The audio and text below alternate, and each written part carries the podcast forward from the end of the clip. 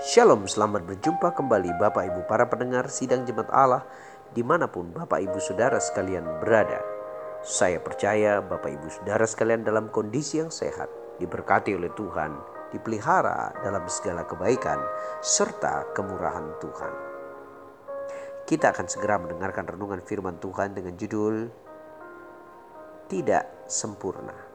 Markus pasal 9 ayat 28 berkata, Aku percaya tolonglah aku yang tidak percaya ini.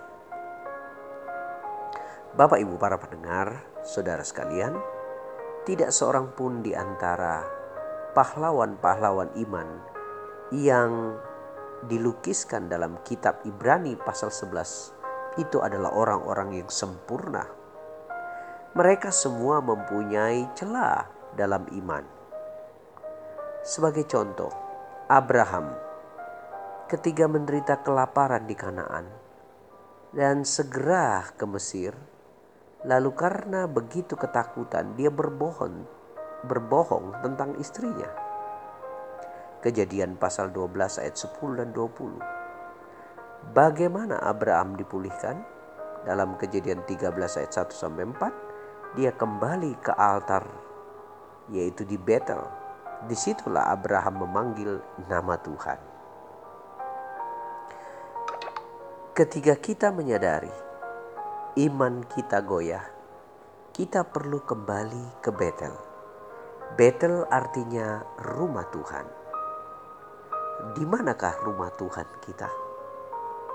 Tuhan tinggal di dalam kehidupan kita.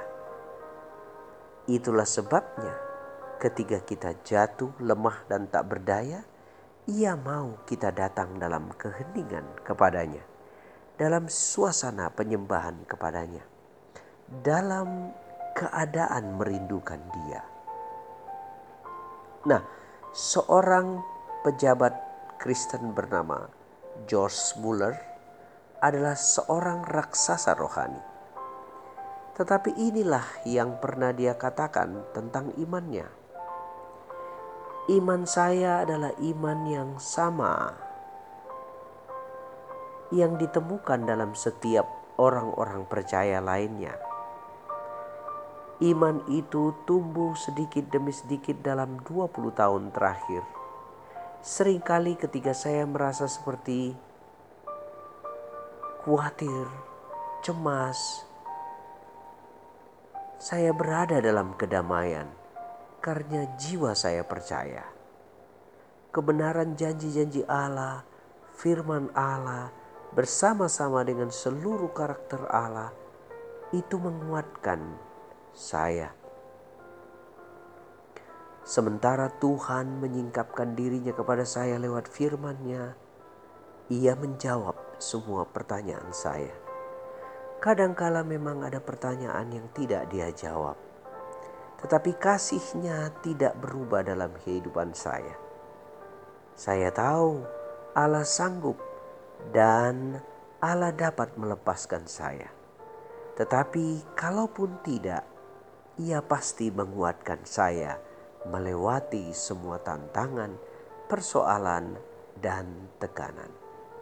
Ia tidak mengaruniakan segala sesuatu kepada kita bersama-sama dengan Dia. Bapak, ibu, saudara yang dikasih Tuhan, Itulah sebabnya kita boleh belajar bersama-sama bahwa Kristus telah diberikan dalam kehidupan kita. Bagaimanakah mungkin ia tidak mengaruniakan segala sesuatu kepada kita bersama-sama dengan dia? Dari sini kita belajar bahwa Tuhan Yesus diserahkan oleh Bapa agar kita diselamatkan sesuatu yang sangat berharga diserahkan demi kita. Karena kita yang tidak sempurna ini perlahan diubahkan menjadi lebih sempurna ke depan. Nah, bagaimana cara Allah mengubahnya? Ia mengizinkan persoalan, penderitaan, kesusahan, dan tekanan untuk kita lewati. Sekali lagi, itu bukan berasal dari Dia dia mengizinkannya supaya kita bertumbuh Nah, perlu Bapak Ibu ketahui,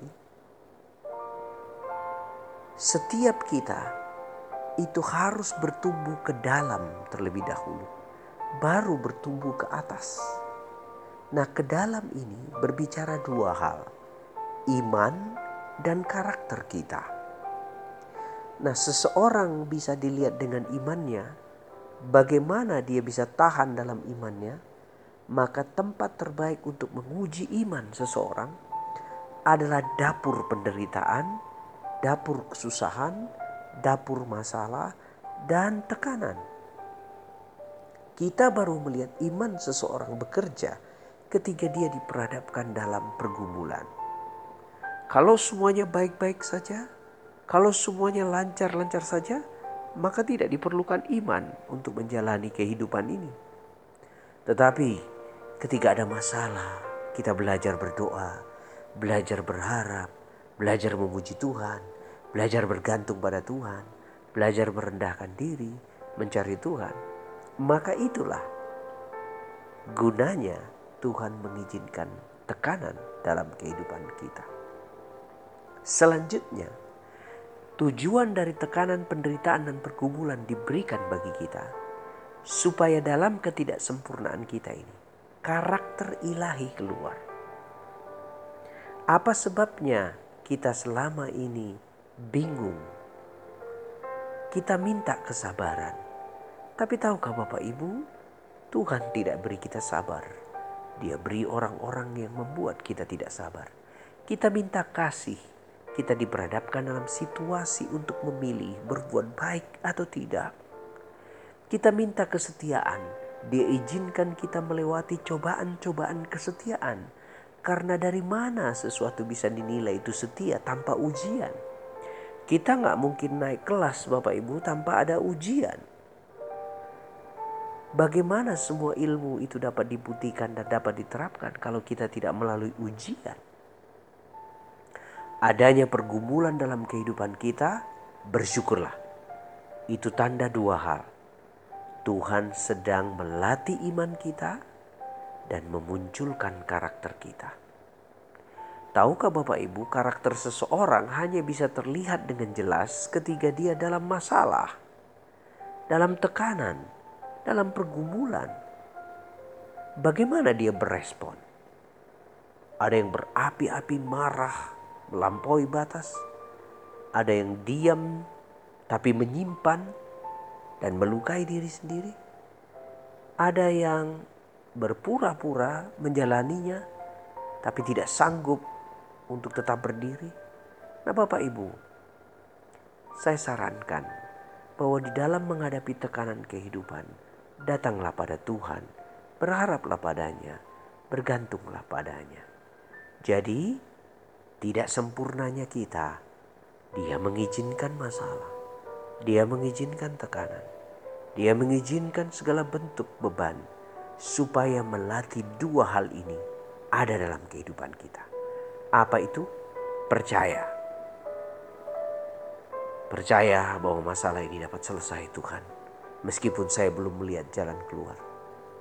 Yang kedua, ia mengizinkan tekanan persoalan terjadi dalam kehidupan kita untuk memperlihatkan karakter ilahi itu muncul dalam kita. Ketika bisnis kita ditelikung, ketika ada orang yang ingin menyakiti kita, ketika ada orang-orang tertentu yang sedang berencana jahat bagaimana respon kita?